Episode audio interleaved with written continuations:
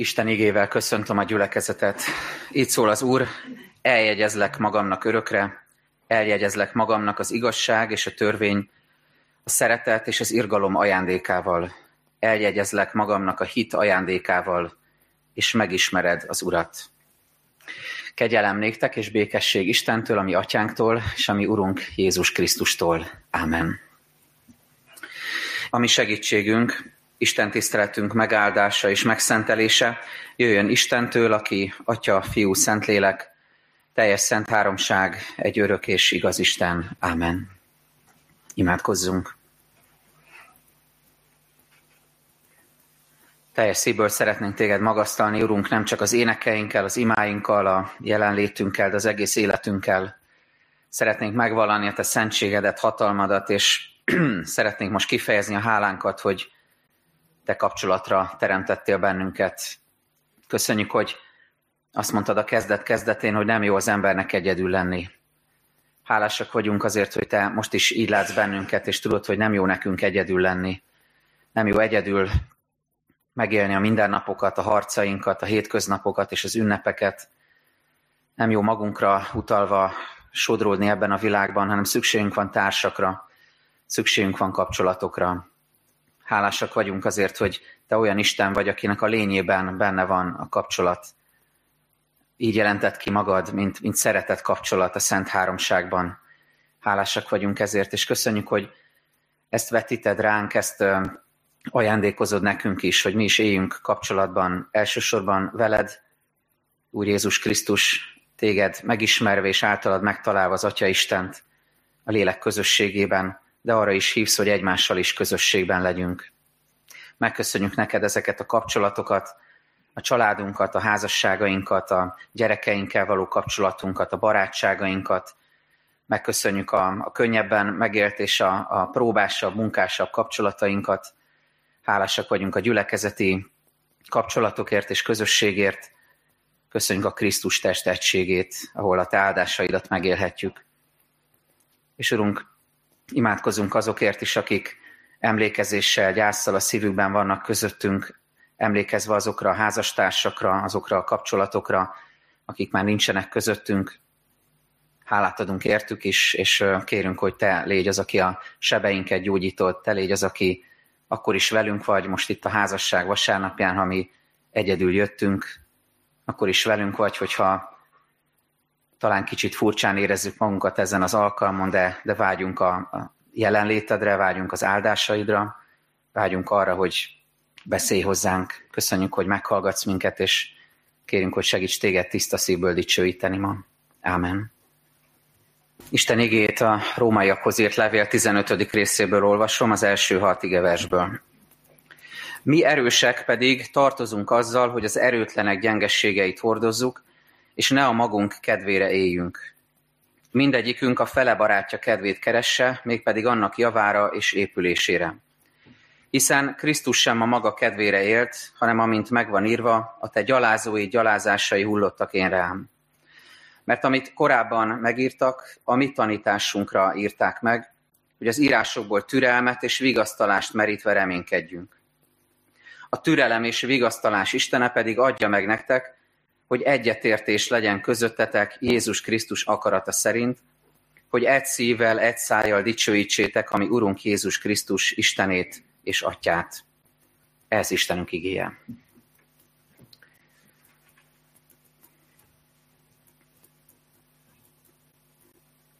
Kicsit furcsán és távolról szeretném indítani ezt a mai uh, ige hirdetést.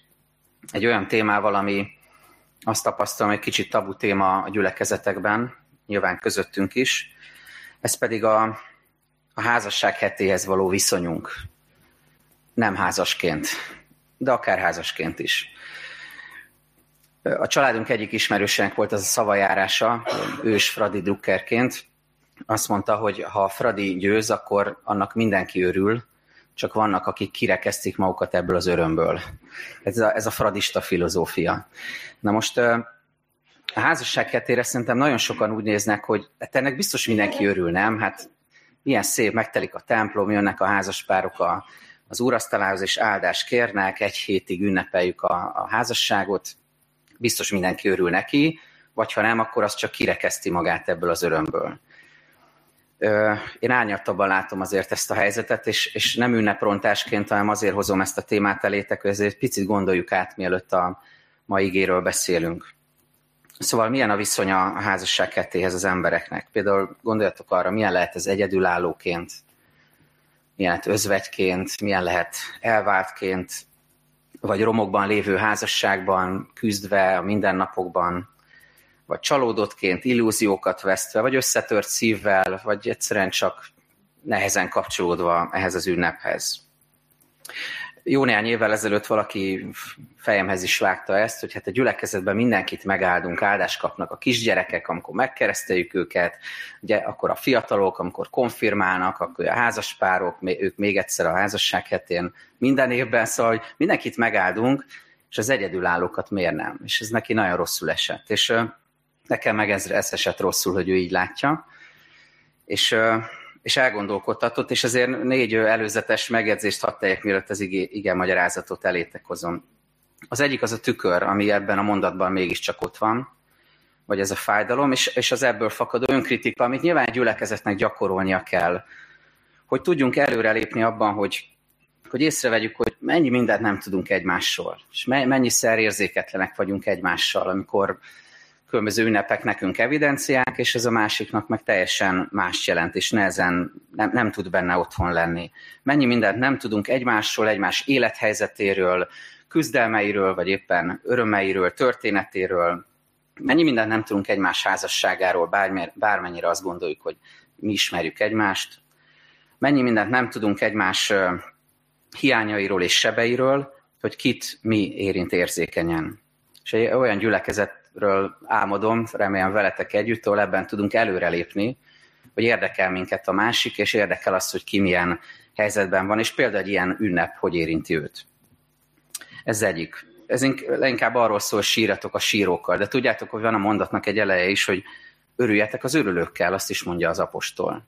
És ezért ez a második megjegyzésem, így előjáróban, hogy, hogy azért ezt is tanulhatnánk, és ebben is előre léphetnénk, hogyha valami ez alapból mi nem kapcsolódunk, vagy úgy érezzük, hogy ez nem a miénk, akkor is, akkor is tudjunk egymással örülni, tudjuk megnyitni a szívünket arra, hogyha valakinek valami öröme van, akkor mellé állunk, belelépünk az ő örömébe. Még ha az alapból nem is a miénk, de észreveszünk, hogy neki jól esik valamit megünnepelni, jól esik hálát adni, hogy nincs egyedül és egy testként mozdulva, együtt növekedve tudunk örülni az örülőkkel, önzetlenül együtt élni és együtt mozdulni. A harmadik ilyen előzetes megjegyzés, hogy, hogy a Biblia többször tanít a házasság szerepének a fontosságáról. Például ezt mondja a zsidókhoz írt levélben az apostol, legyen megbecsült a házasság mindenki előtt, és a házas élet legyen tiszta az Efézusi levélben, amikor Pál tanít az ötödik részben a házasságról, tudjátok, így összekapcsolja a, a házasság és az Istennel való kapcsolat témáját, és azt mondja, hogy, hogy, a, hogy a házasság, ez a földi leképeződése Krisztus és az egyház szeretet kapcsolatának, olyan, mint egy házasság az is, és azt mondja, hogy, hogy hogyha jól éljük meg a házasságainkat, ha abban ott van az Isten áldása, akkor tulajdonképpen a, a földi viszonyok között megjelenítünk valamit, ami a mennyben történik. Tehát ezért is fontos a házasság. És a negyedik ebből következik, hogy arra a mondatra visszautalva, hogy mindenkit megáldunk, csak az egyedül valókat, egyedülállókat nem, hogy azért azt arra emlékezzünk, hogy minden Isten tisztelt végén mindenki áldásban részesül. És ugye nem a lelkész kezének a mozdulata számít, hanem az a lelki mozdulata, hogyan Isten a kezét a gyülekezet felé terjeszti, és mindegy, hogy házas vagy, vagy egyedülálló özvegy, vagy elvált, vagy bármilyen helyzetben vagy, az Isten áldása az, az eléri az életedet és a szívedet. És mégis hozzáteszem, hogyha a házaspárok kapnak áldást az Úrtól, az duplán jó a gyülekezetnek, az egész közösségnek. Emlékeztek, azt mondja Isten Ábrahámnak, hogy megáldalak, és áldás leszel. Ha megáldunk egy házaspárt, és ők jól csinálják a dolgukat, akkor az a házasság áldássá válik az egész közösség számára. Tehát mindannyiunknak jó, hogyha egy házasság áldottan tud működni. És mindannyiunknak rossz, hogyha nem. Na, innen indulunk, és három perspektíváról szeretnék szólni ma az ige kapcsán három irányról, rálátás önmagunkra, rálátás egymásra, és rálátás, hogy így mondjam, Istenre, bár ezt inkább úgy kéne mondani, hogy felfelé tekintés Istenre, a vele való kapcsolatra.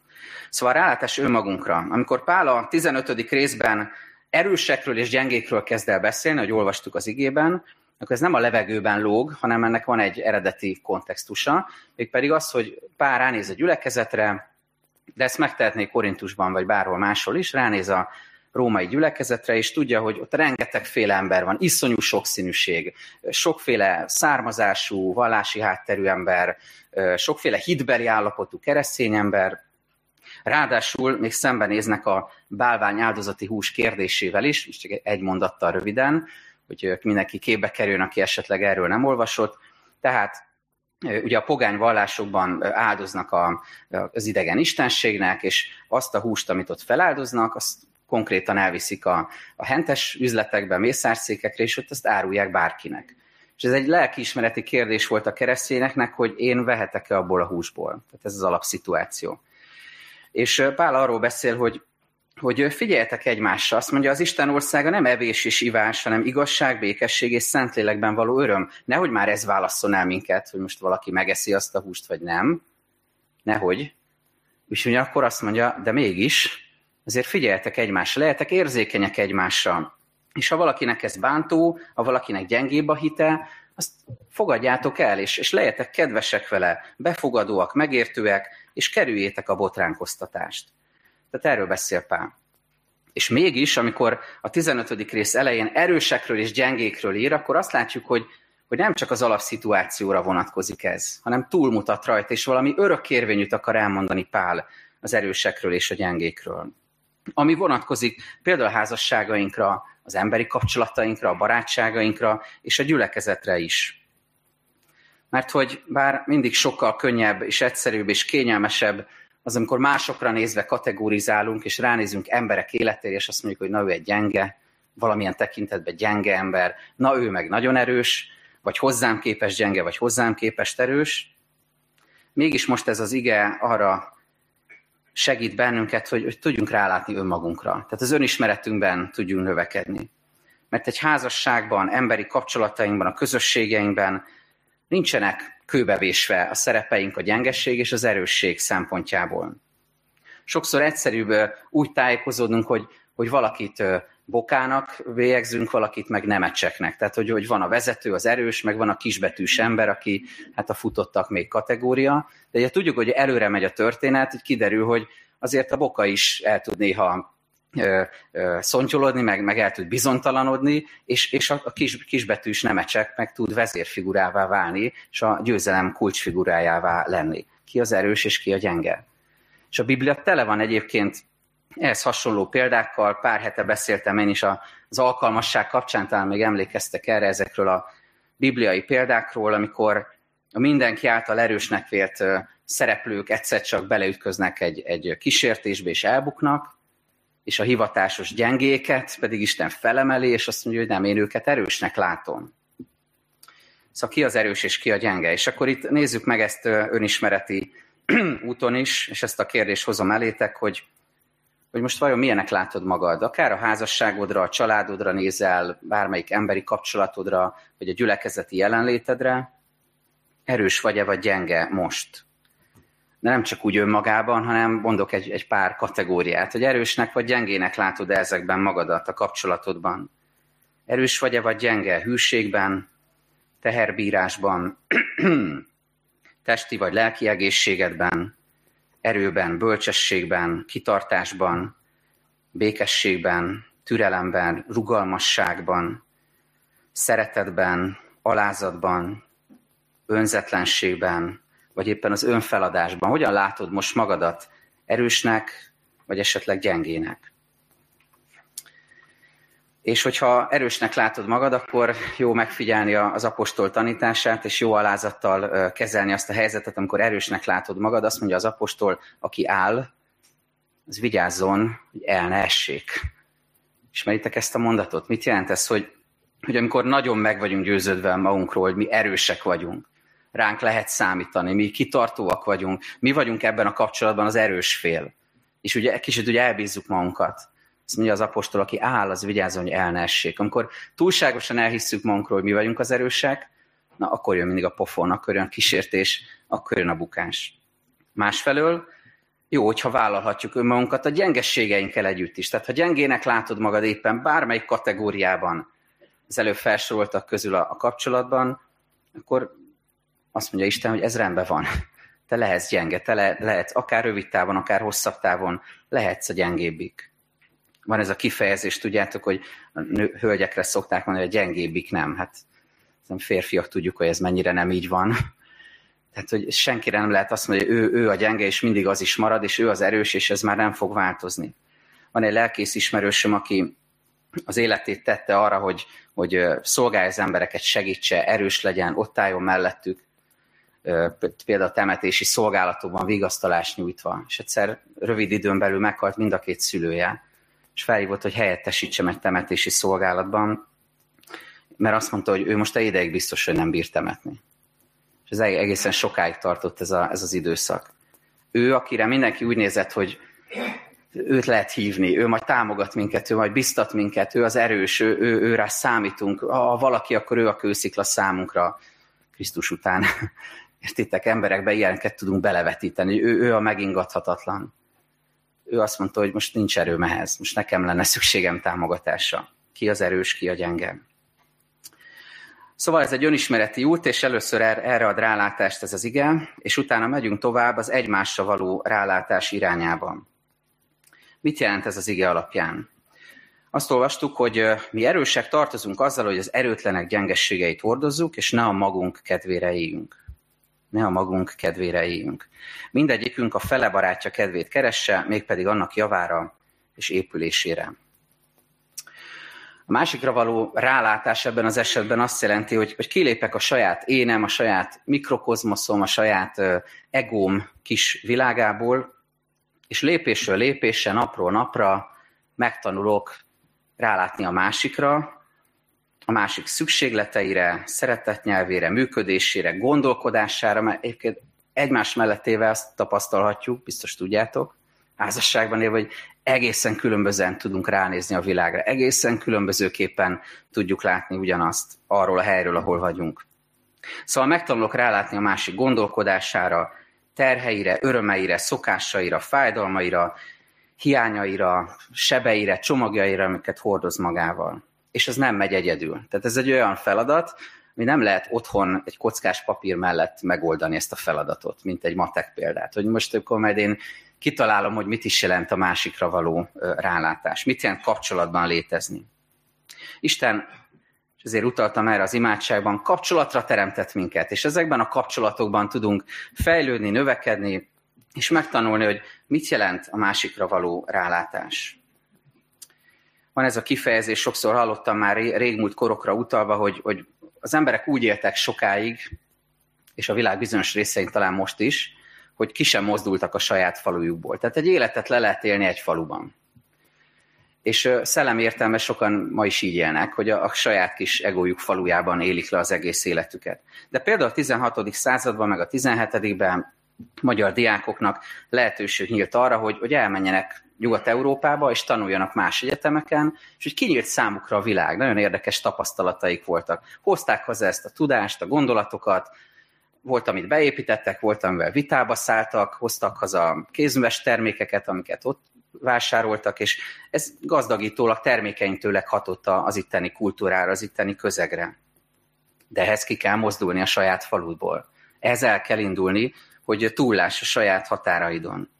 És a kapcsolat az egy ilyen utazás. Tehát ha belépsz egy kapcsolatba, vállalod a kapcsolatnak az örömeit és terheit, akkor egy utazásra indulsz azzal az emberrel, és ezen az utazáson kinyílik számodra a világ, hogy rálássa másik emberre. Három megjegyzést tegye, tegyek még ezzel kapcsolatban. Mit is jelent ez, hogy ne a magunk kedvére éljünk? Az első az, hogy nem vagyunk egymás rabszolgái. Nem nézheted a másikat úgy, hogy ő a te szolgád. És most egy lábjegyzetet hadd tegyek ide. A héten volt a vezetői műhely János vezetésével, és elénk hozott egy olyan bibliai eset tanulmányt, amiben a Zebedeus fiai Jakab és János az anyjukkal oda mennek Jézushoz, és mondják neki, hogy olyan jó lenne, ha, ha, mi, ha ez a két fiú a Jézus jobbján meg baján ülhetnének a, a mennyországban. Tehát egy ilyen kis szerénykérést fogalmaznak meg, csak ennyit kérünk, és Jézus többek között azt mondja nekik, de közöttetek ne így legyen, hanem aki nagyjá akar lenni közöttetek, az legyen a szolgátok. És aki közöttetek első akar lenni, az legyen a rabszolgátok. Ezt nagyon erős szót használja az írás. Mert az emberfia sem azért jött, hogy neki szolgáljanak, hanem hogy ő szolgáljon, és életét adja váltságú sokakért. Én mégis azt mondom most, és ez kettő nem mond ellent egymásnak, hogy ne úgy nézzünk egymásra, hogy a másik az én rabszolgám, hogy neki az a dolga, hogy engem szolgáljon. Ez a kettő nem mond ellent egymásnak, mert Jézus önkéntes szolgálatra küld bennünket, és azt mondja, hogy ha ti követtek engem, akkor ebben is kövessetek. De ez nem jelenti azt, hogy én a másikat szolgámnak, rabszolgámnak tekinthetem. Mit értek ez alatt? Hogyha azt mondjuk, hogy a másik nem a rabszolgám, akkor törekszem arra, hogy nem dolgoztatom, és most nem a mosogatásra, meg a tudom, szőlőkapálásra gondolok, hogy ezt csináld meg helyettem, hanem a lelki dolgoztatásra. Tudjátok, mit jelent ez? Nem dolgoztatom a másikat, és, másikat, és nem mondom neki azt, hogy dolgozzon ő, spirituálisan, lelkileg, szellemileg, változzon ő, csiszolódjon ő, idomuljon hozzám, ő tegyen erőfeszítéseket, ő, én már készen vagyok, köszönöm. Tehát te dolgozzál ezen, dolgozzál magadon, én már teljesen készen vagyok, és, és kész egész vagyok. Csak neked kell fejlődnöd. Ezt jelenti, nem gondolom, hogy a másik a rabszolgám, és neki kell dolgoznia csak. Másrészt azt mondja az ige, ne a magunk kedvére éljünk. Most próbáltok meg ezt egy átlagos mai 21. század elejé posztmodern vagy metamodern ember fülével hallani ezt a mondatot. Hogy ez mennyire jó reklám a kereszténység mellett, ez az üzenet, hogy ne, ne a magad kedvére élj, kedves testvérem. Mert ugye a világ az pont az ellenkezőjéről szól. És mégis Jézus erre biztat bennünket, és Pál is ezt tanítja nekünk. Hogy figyelj tudatosan erre, törekedj erre a mindennapokban, mert hogy ez zsigerből nem megy. És pont ez a lényeg. Hogy ez nem megy magunktól, tehát ezt tanulni kell, hogy ne a magad kedvére élj hanem találj minden napban legalább egy olyan gesztust, amivel ki tudod azt fejezni, hogy nem csak magadnak vagy fontos, hanem a másik ember fontos neked. És ez nem megy minden pillanatban, nem tudom ti, hogy vagytok vele, ha valakinek ez megy minden pillanatban, az jelentkezzen, felterjesztjük a szentélyavatási kongregációhoz, de azt gondolom, hogy ez, ez minden pillanatban nem megy nekünk, és ezért törekednünk kell rá, hogy legalább egy-egy gesztust tudjunk tenni a mindennapokban. Ráadásul tegyük ezt kölcsönösségben. Megint a dolgoztatásra visszautalva, az nem megy, hogy csak az egyikünk tesz erőfesztéseket, hanem ennek kölcsönösnek kell lennie. Mind a ketten törekednünk kell arra, vagy kapcsolatban, vagy egy közösségben még többen, törekednünk kell arra, hogy ne a magunk hasznát nézzük, hanem a másikért éljünk annak épülésére és javára. És még egy utolsó gondolat ehhez a középső második üzenethez, hogy mindennek ki a forrása. Jézus Krisztusról beszél Pál, és azt mondja, hogy hiszen Krisztus sem a maga kedvére élt. Tehát őt állítja elénk példaként, és máshol azt mondja a zsidókhoz írt levél, hogy nézzünk fel Jézusra, a hit szerzőjére és beteljesítőjére, aki az előtte lévő öröm helyett, a gyalázattal nem törődve, vállalta a keresztet, és Isten trónjának a jobbjára ült. Vagyis ki a forrása ennek, amit mi megtehetünk egymással ebbe a kapcsolatba, vagy közösségbe? Maga Jézus amennyire Krisztus növekszik bennünk, annyira tudunk növekedni abban, hogy ne csak a magunk kedvére, ne csak a magunk javára éljünk, hanem az egymáséra. Rálátás önmagunkra, rálátás egymásra, és így érkezünk el az Istennel való kapcsolathoz. Hogyha van rálátásunk önmagunkra, és vállaljuk, hogy néha erősek, máskor gyengék vagyunk, ha ki tudunk lépni a saját magunk keretei közül, és megnyitjuk a szívünket a másik felé, akkor ennek Isten kegyelméből az lett a következmény, amit az apostol megfogalmaz, hogy egyetértés, egység és közös dicsőítés lesz közöttünk. Kiadhatja meg ezt az áldást, így fogalmazza Pál, a türelem és vigasztalás Istenem. Sokat szoktam morfondírozni ezeken a szókapcsolatokon, hogy, hogy lehetne azt is gondolni, hogy Pál csak úgy véletlenszerűen egymás mellé dobál szavakat, mert hogy az, hogy azt mondaná, hogy Isten, az olyan kevésnek tűn, ezért elé tesz még néhány töltelék szót, mint amikor valaki nagyon kegyes akar lenni, és még három Úr Jézust elmond elé, hogy hitelesebb legyen a, a mondandója. De nem, Pál tudatosan használja ezeket a kifejezéseket. Mert hogy Isten lényéről mond el valami nagyon mélyet az, hogy ő így hívja Istent, hogy a türelem és vigasztalás Istene. Milyen Istenünk van? Olyan, aki a türelem és vigasztalás Istene. Mit jelent ez? A türelem Istene, ami Úrunk. Ez egyrészt azt jelenti, hogy Isten türelmes. Ez fakad a lényéből. Nézd meg a saját életedet, hogy mennyiszer volt már Isten türelmes hozzád hogy, hogy mennyi, mennyi bűnt követtem már el, mennyi ö, gyarlóságom volt, és Isten mégis mennyire türelmes hozzá, mint egy jó, igazán jó édesapa a gyerekéhez, aki ja, iszonyú idegesítő, de, de mégis mindig lehajol hozzá türelmesen, és, és szereti, és kíséri. Isten türelmes, és álhatatos, és kitartó. De tudjátok, mit jelent az még, hogy, hogy a türelem Istene, a mi Urunk? Hogyha ő türelmes hozzám, ezt a mintát írja a szívembe, hogy így forduljak a másik emberhez, akivel kapcsolatban élek. Hogy legyél türelmes. Tehát ha te Istenre hivatkozol meg Krisztusra, és ő a türelem Istene, akkor ő tanít téged, hogy legyél türelmes a házastársaddal, legyél kitartó vele, legyél álhatatos, legyél türelmes az emberi kapcsolataidban, legy, éld meg az életedet türelmesen, egy, egy közösségben, például itt a gyülekezetben. A türelem Istene. A másik pedig, hogy a vigasztalás Istene. Ugyanígy ezt a kettőt jelenti.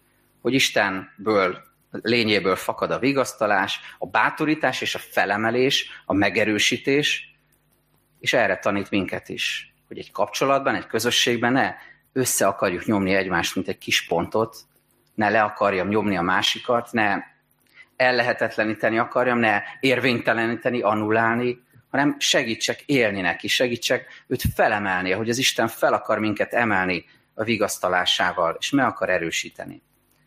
Türelem és vigasztalás Istenem. Ha tehát megtanulunk reflektálni önmagunkra, az érzéseinkre, hogyha megnyitjuk a szívünket egymás felé, akkor a türelem és vigasztalás Istenem megállt bennünket, azzal, hogy tudjuk a házasságunkat, az emberi kapcsolatainkat, a közösségeinket türelemben, álhatatosságban, kitartásban megélni, és vigasztalásban, megerősítésben, bátorításban megélni, egymást felemelve. És milyenek a kifutása, ezzel szeretném befejezni. Nézzétek meg az utolsó igeverset ebben a részben, hogy egy szívvel, egy szájjal dicsőítsétek, ami Urunk Jézus Krisztus Istenét és Atyát. Minden házasság vasárnapra szoktak készíteni a baba-mamakör, mamakör tagjai kis ajándékokat, most is így volt ez, így készült, köszönjük is nekik. Nem beszéltünk össze Dórával, Dóráékkal, hogy, hogy mi lesz a mai üzenet, de ők egy kis süteményt, saját készítésű süteményt helyeztek el ebben a, ebben a csomagban, ami két részből áll, egy szív, két puzzle darabkája összeillesztve. És amikor elolvastam ezt az igét, amit hoztam már, hogy egy szívvel dicsőítsétek, ami Urunk Jézus Krisztus Istenét és Atyát, akkor úgy megnyugodtam, hogy, hogy összeértek a szálak. Mert hogy pont ezt szerettük volna kifejezni az, az ajándékban is felétek. Hogy mit jelent ez az összekapcsolódás, az egy szívvel való Isten dicsőítés. Mert hogy arra gondoltam, hogy jó egyedül dicsőíteni Istent. Biztos nektek is néha vannak olyan pillanataitok, amikor csak dúdoltok magatokban egy Isten dicsérő dalt, vagy egy zsoltárt, akár mosogatás közben, vagy nem tudom, ilyen hétköznapi tevékenységek közben, dicsérjük Istent, vagy éppen a csendjeinkben, vagy a kirándulás közben rácsodálkozunk a teremtett világra, az is Isten dicsőítés, vagy sportolás közben, vagy éppen a, a munkánkat úgy végezve, hogy az Isten dicséretté tud válni, gyönyörködve a gyerekeinkben, vagy bármi másban, egy műalkotásban festményt létrehozva, vagy bütykölve valamit, vagy a garázsban kopácsolva, tehát, és nagyon sokféleképpen lehet Istent dicsérni, azzal, ahogyan jelen vagyunk. Egyedül. De tudjátok, mitől erősebb még ez? Amikor már nem egyedül dicsőítjük Istent, hanem amikor egy szívvel tudjuk, akár egy kapcsolatban, akár egy közösségben egy szívvel és egy szájjal tudjuk Isten dicsérni. Amikor a szívek összekapcsolódnak, és összeérnek a szálak, és Isten dicsőítése így még erőteljesebb lesz.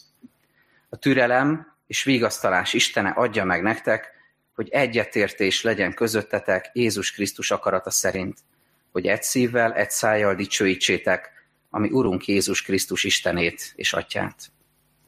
Amen.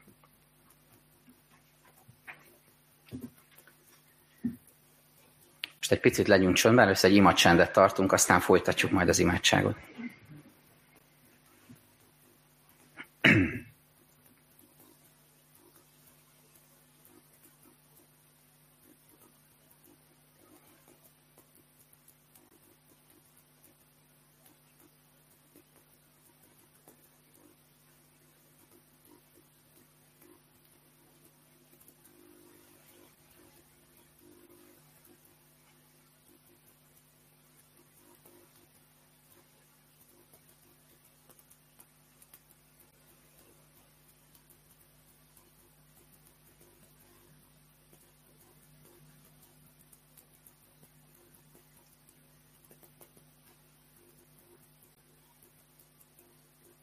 Köszönjük Jézus, hogy velünk vagy ebben a csendben, és meghallgattad az imáinkat. Ámen. Mai alkalomra Labanc Esztert és Károlyt kértem meg, hogy vezessenek minket az imádságban. Gyertek!